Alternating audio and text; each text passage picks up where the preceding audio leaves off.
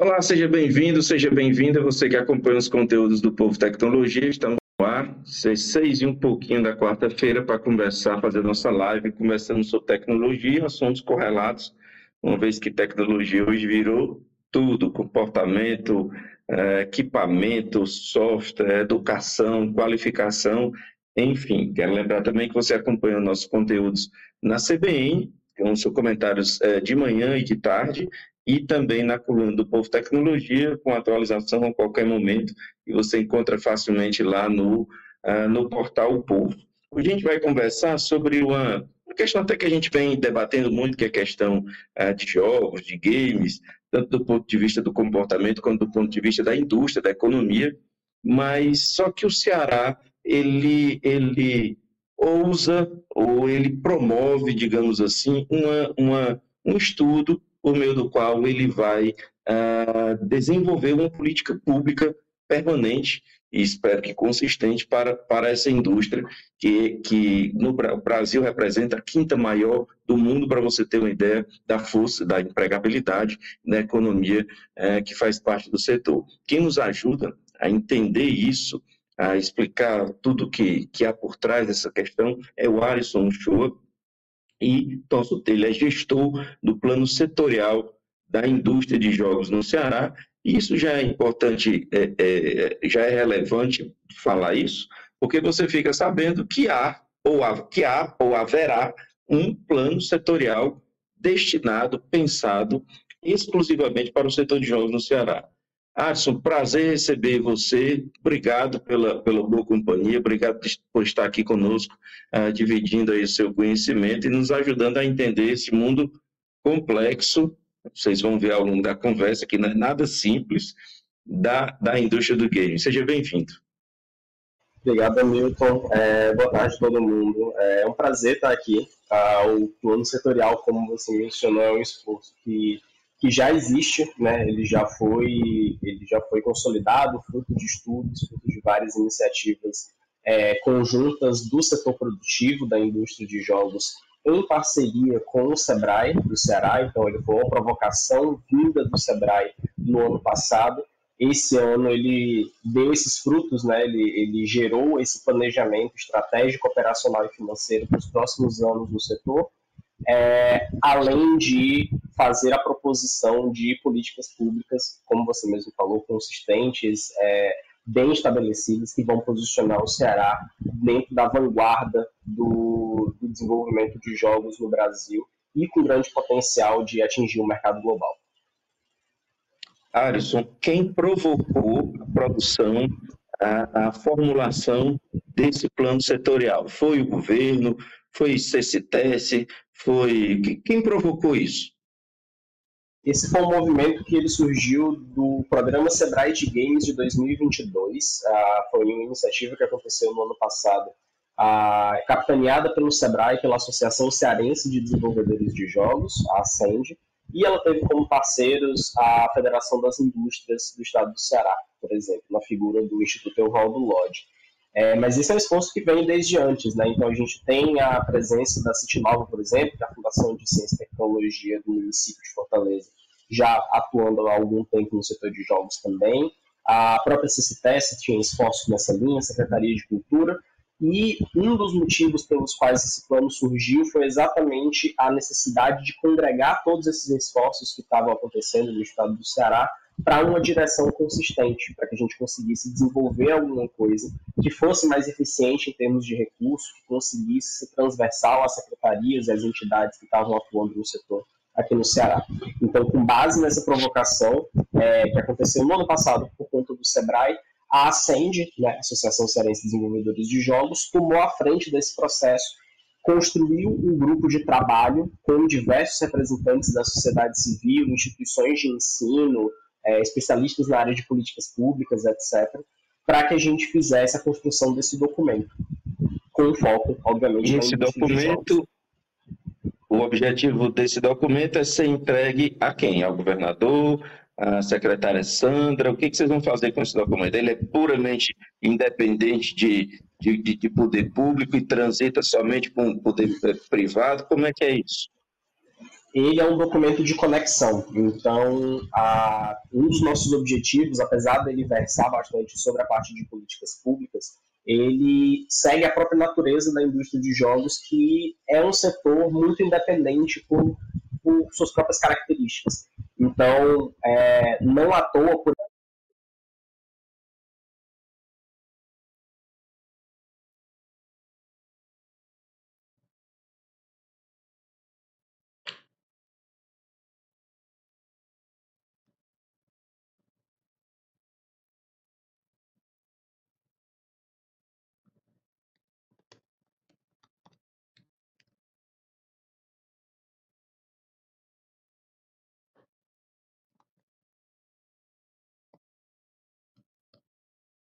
Alô, Arison? Foi dele, né? Então, nós estamos, estamos em pausa. Oi, oi, voltamos? Arison? Oi, você me ouve? Agora eu te ouço. Estamos de volta, Bruno? Podemos seguir? Então, nós, nós estamos no ar, viu, viu Arison? Você, você pode, eu ouvi você dizer que ele seguia... É, um curso natural com base é, na, na, nas provocações da F I E C, mas o que eu quero saber é em que momento e se em algum momento ele tangencia com o poder público. Perfeito. É, então, esse documento ele será apresentado ao poder público, tanto às secretarias de governo, quanto iniciativa privada e sociedade civil organizada. A... Ele vai, vai haver uma cerimônia, inclusive, para isso, organizada em conjunto com o SEBRAE. E, a partir disso, o objetivo desse documento, até com esse esforço agregador dele, é fazer com que as entidades compreendam a sua existência e, através dele, a gente consiga conectar as pontas de atuação, tanto do governo quanto de outras entidades, para os esforços que são apontados nesse documento, para os seus diversos programas e projetos, tanto no objetivo da, da capacitação, quanto no objetivo da captação de recurso, a Empreende, empreendedorismo, formação mercadológica, inovação e formação, e assim vai.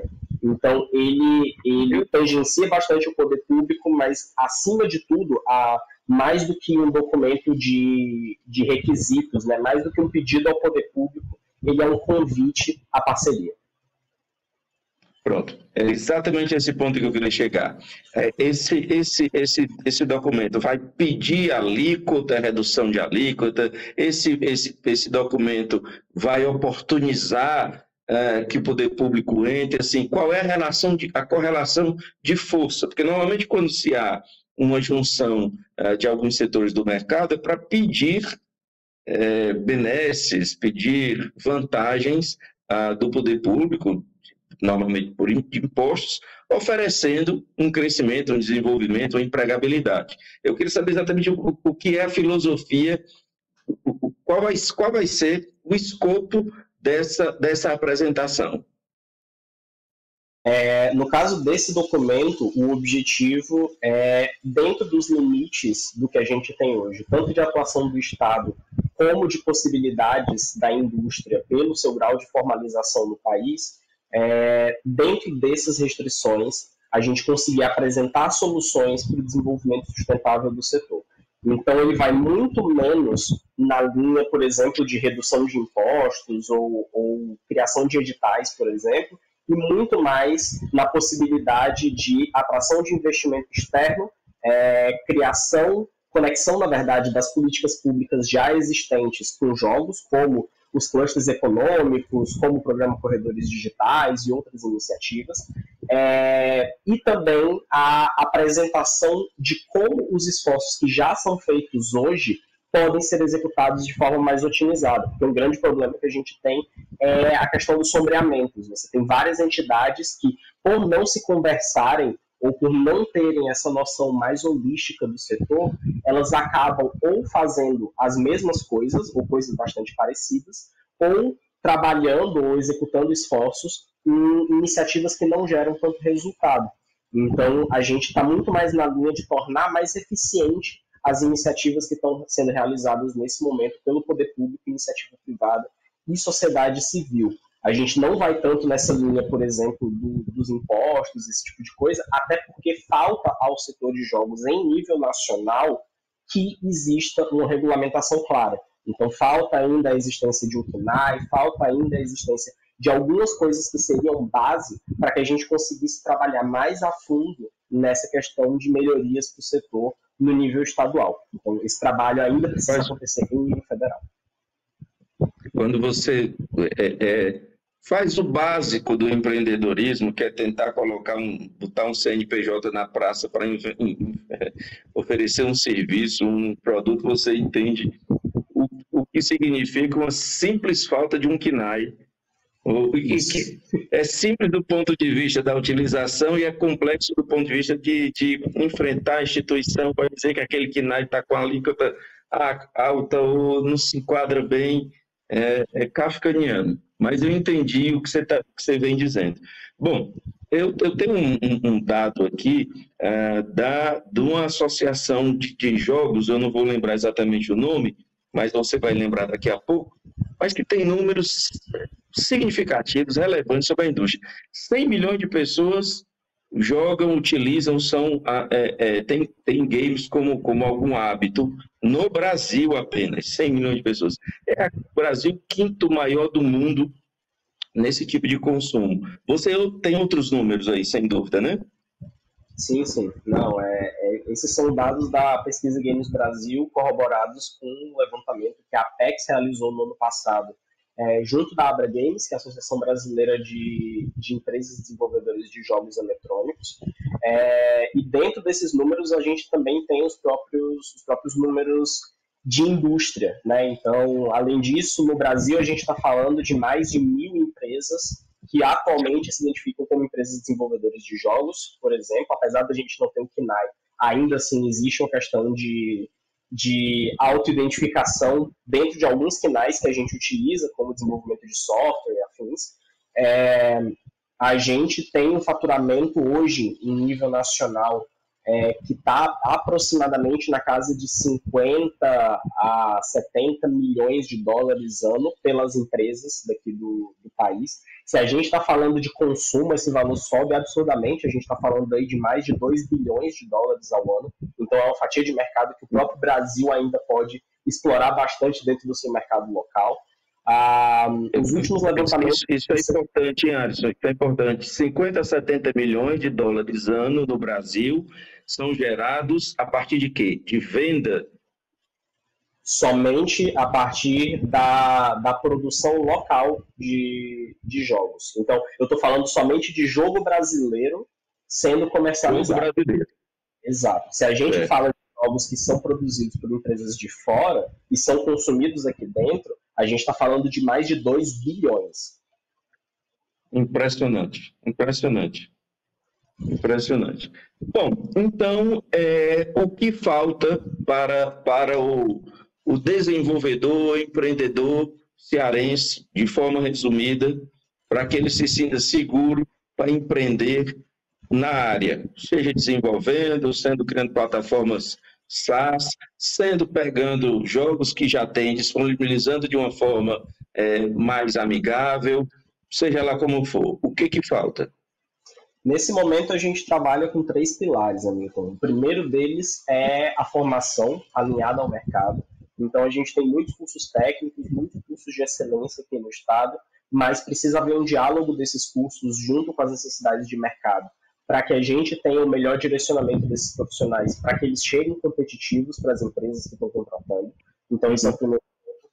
O segundo é a consciência de mercado em nível empreendedor mesmo. Então, o, o jogo, como ele tem essa natureza muito ligada ao entretenimento, muito ligado à, à parte artística também, você tem uma, uma certa dificuldade, como vários setores da economia criativa têm, de você dissociar o que é a tua necessidade e vontade como empreendedor e como criador de uma obra, de uma propriedade intelectual.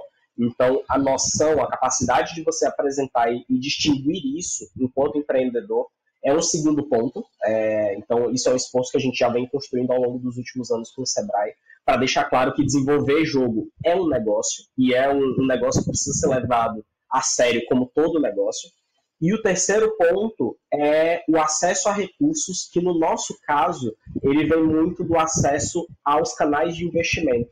Então, a gente tem empresas aqui no estado do Ceará que elas são investidas por capital estrangeiro, porque elas tiveram acesso a rodadas de negócio, elas tiveram acesso a oportunidades de captação. Então, tanto é que, quando eu falei, por exemplo, do plano setorial, que a gente não trabalha muito na linha dos editais, apesar deles existirem, obviamente, é exatamente porque a gente não, trabalhando nessa linha, a nossa forma de captação, ela é uma captação privada. Então, o nosso objetivo é menos edital e mais levar as empresas para rodadas de negócio para que elas consigam captar esses recursos com investidores de fora do país. E a partir do momento que a gente cria o hábito disso, a primeira missão de negócios que aconteceu no Ceará para a indústria de jogos, por exemplo, veio acontecendo no ano passado. É, então, foi a primeira. Para você ter uma ideia, a gente, o SEBRAE, né? O SEBRAE financiou vinte e oito mil reais para quatro, cinco empresas participarem do Big Festival, que é um evento que acontece lá em São Paulo, e o retorno sobre o investimento disso foi de dois milhões de reais. Então, imagina se a gente começa a construir um hábito de ter essas missões de negócio, da gente levar as empresas daqui que já são muito talentosas para fora, para essas missões de negócio, para essas oportunidades de captação. Então, para a gente, são esses três pilares, né? A formação alinhada ao mercado, a visão empreendedora e a captação de recursos. Captação de recursos. Arison, é, como é que está... Eu tenho recebido mais notícias, mais releases, eu tenho é, é, percebido, ainda não num volume... Que, que pareça uma, uma onda salutar, mas eu tenho recebido mais, é, mais informação de empresas apoiando questão de jogos, competições aqui. Eu queria essa sua visão de como as empresas estão é, aderindo a essa cultura. É, as empresas elas estão começando a enxergar o jogo como uma plataforma, então é uma coisa muito positiva, né? Então, a tendência que a gente teve sendo construída aí ao longo do período da pandemia de Covid, do metaverso, desses ambientes virtuais, etcétera, os jogos eles passaram... Oi? Hamilton, você me ouve? Aqui tá travando. Eu tô te ouvindo bem. Tá, perfeito. Vou ver só a câmera aqui.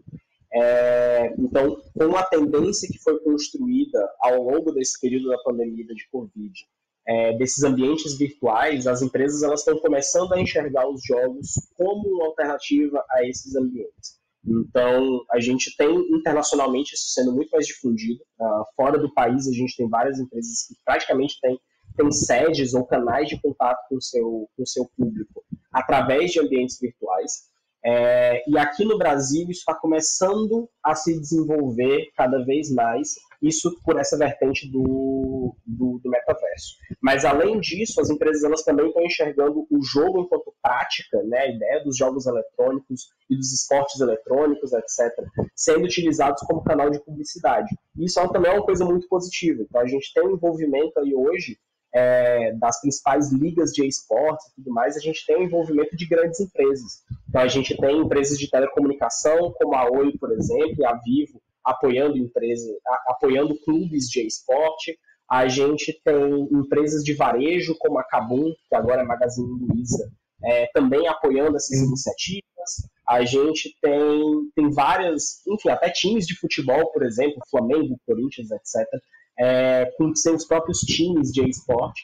Então eu acho que as pessoas elas estão começando a enxergar o jogo nessa possibilidade mais, mais difundida, né? Através de várias perspectivas dentro da sociedade, em vez de somente aquele jogo de entretenimento no videogame, no computador ou no celular. Isso é uma coisa bem legal.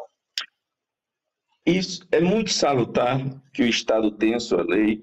É interessante que haja até competição saudável entre, as, entre os estados para ver quem fomenta mais, isso de todos os anos, de todos os segmentos da tecnologia. No entanto, uma lei estadual não pode se sobrepor a uma lei federal. E há debates ocorrendo agora, nesse momento, nesses dias, lá no Senado Federal, lá no, no Congresso, é, a respeito de... de jogos. Isso a gente vai ter que se... Quem, quem gosta de tecnologia, quem, quem acompanha, etcétera, vai se deparar cada vez mais com processos regulatórios, com leis, com mudanças, com debates, discussões, porque as novidades vão chegando e elas mexem cada vez mais com o comportamento. Então, eu queria que você me trouxesse aí uma visão do que está acontecendo em nível, lá em Brasília, em nível, portanto, nacional. Perfeito. É, a gente está tendo uma discussão bem, bem complexa mesmo, é, isso por vários, vários âmbitos, né? Acho que isso é uma conversa bem longa, mas nesse momento no, no Senado Federal está tramitando o projeto de lei número dois mil setecentos e noventa e seis de dois mil e vinte e um, né, que é um projeto que visa instituir o marco legal de jogos eletrônicos e fantasy games. É, e isso é uma, uma coisa curiosa, assim, porque ele surgiu como um projeto de lei lá, na, a, proposto pelo, pelo deputado federal Kim Kataguiri. É, e era um projeto que até então era relativamente... Pode repetir quem é o deputado, por favor? O Kim Kataguiri, da, da ah, União Brasil. Paulo, né? Só me engano. Exatamente, exatamente, exatamente. Ah, e num primeiro momento ele era um projeto relativamente incólume, tá? Porque apesar dele não ser um projeto bem redigido, e ele de fato tinha várias falhas de, de lógica, é, ele não, não influía, aquela não influi nem contribui no final das contas. Só que, uhum. é, com avanços nos últimos tempos da discussão do projeto de lei para regular jogos de azar no Brasil, então o projeto de gambling, que também vai, vai, vai rolar por esses dias, a gente teve uma aproximação do setor de fantasy games do projeto de lei do marco legal de jogos eletrônicos. Então hoje a gente tem esse negócio estranho, que é o projeto de lei para o marco legal de jogos eletrônicos e fantasy games, que é uma coisa absurda. Assim. É, no final das contas, vamos, a gente vamos tem... Vamos... Vamos separar para as pessoas entenderem. Estamos falando de três conceitos diferentes. Os games, de qualificação, de diversão, enfim. Nós estamos falando de fantasy games, que você vai explicar a diferença.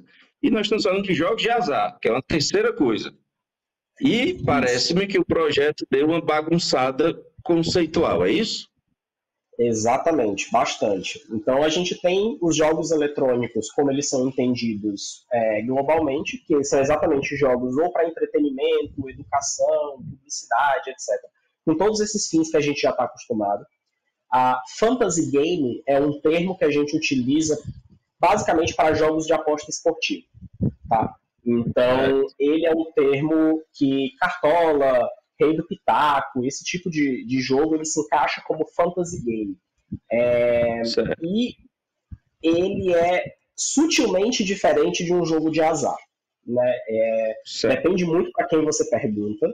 Ah, tem, existem, existem pessoas que defendem que, na verdade, eles são a mesma coisa, praticamente. Ah, mas a diferença que é apontada é que um fantasy game, ele não depende de sorte, ele depende do conhecimento que você tem, dos times, da performance dos jogadores, para que você consiga definir a melhor estratégia. Então, enfim. Aqueles bets da vida, os bets são jogos de azar ou são fantasy? Os bets, eles se enquadram como fantasy game, teoricamente. Fantasy games. Exatamente. Certo. E aí, o que esse projeto de lei faz, é, e assim, eu, sendo, sendo super transparente contigo, com todo mundo que está ouvindo a gente, o que esse projeto de lei faz é colocar fantasy game como se ele fosse parte dos jogos eletrônicos e dizer que jogos eletrônicos não são jogos de azar. Então, o que ele... A, a, a retórica dele é basicamente para dizer que fantasy games não são jogos de azar, para que fantasy escape da regulação dos jogos de azar que ainda vai acontecer. Porque, enquanto os jogos eletrônicos são uma cadeia produtiva, de fato, a gente está falando de uma indústria, etcétera, fantasy games não são. Fantasy games, hoje, a A B Fantasy, por exemplo, que é a Associação Brasileira de, de Jogos de Fantasia, de Fantasy Games, ela tem cinco, seis associados, em contraponto com, a, com as associações nacionais de jogos, que tem mil associados, só que elas são controladas majoritariamente por grupos econômicos internacionais. Então, a partir disso, foi criado um, um, uma mistura de definições, uma mistura de, de, de argumentos que acaba prejudicando muito fortemente o setor de jogos eletrônicos. A cadeia produtiva de jogos eletrônicos se prejudica com isso, através de vários dos artigos da, do projeto de lei que foi proposto. E como é que está a tramitação disso? Está tá onde exatamente?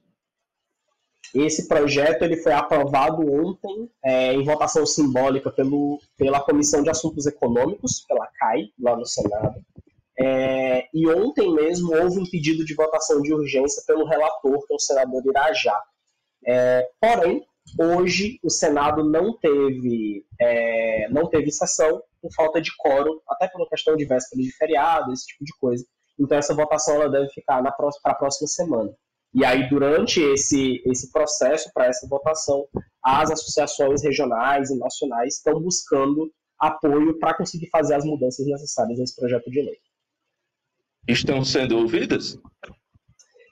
Algumas sim, outras não. Então, a gente tem é, algumas associações que elas estão conseguindo contato com seus senadores. Então, Brasília, por exemplo, está conseguindo essa aproximação. É, Minas Gerais, São Paulo, de certa forma. Infelizmente, o Ceará não está conseguindo essa, essa aproximação com os seus respectivos senadores. A gente já contou por telefone, por e-mail, contato com o gabinete, mas ainda não fomos bem-sucedidos nisso.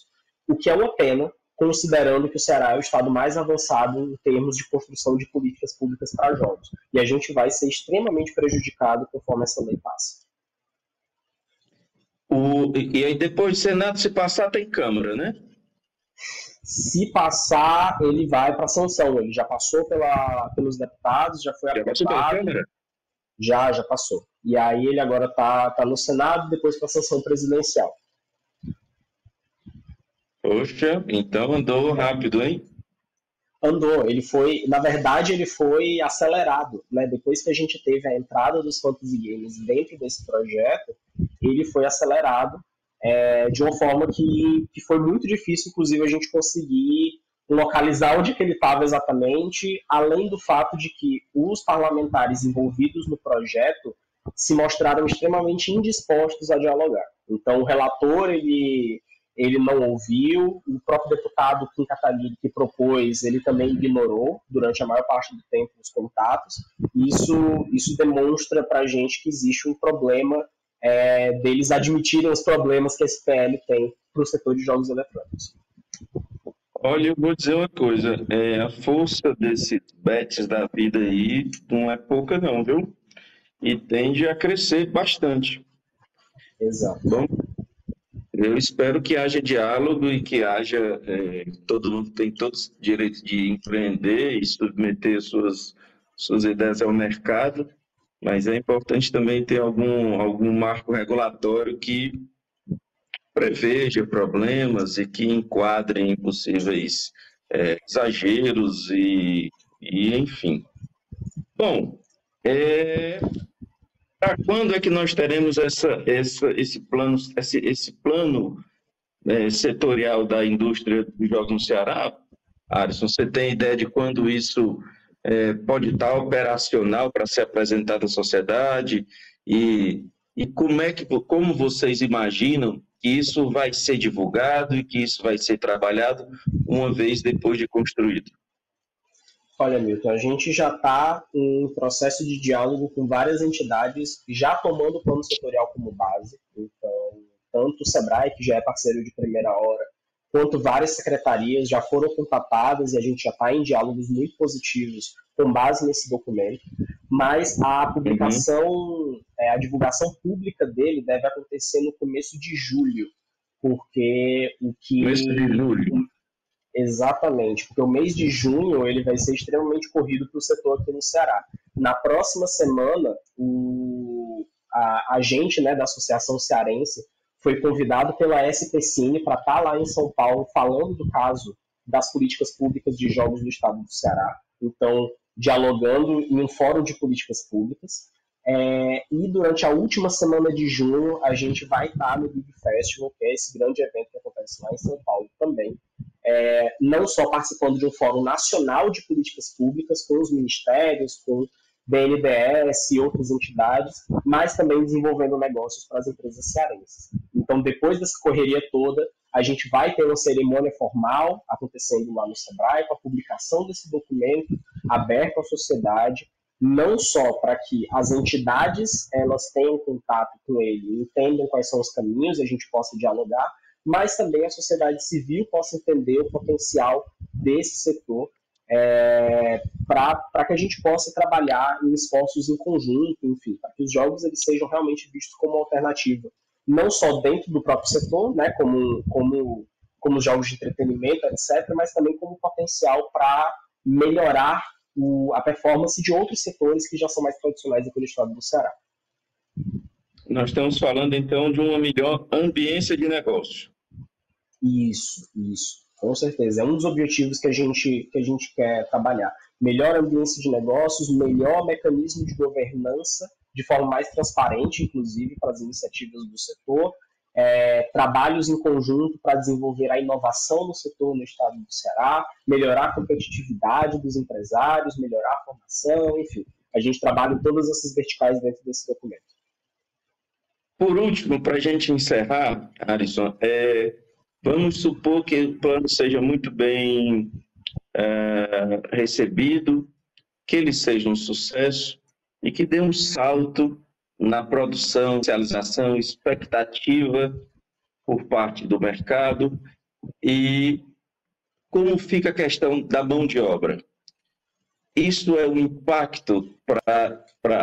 Há aí uma força contrária... É, por conta de, de... A gente não consegue... O Brasil não consegue formar gente com a velocidade necessária para a T I. Então, no caso dos jogos, vai ter também essa, essa maré contrária?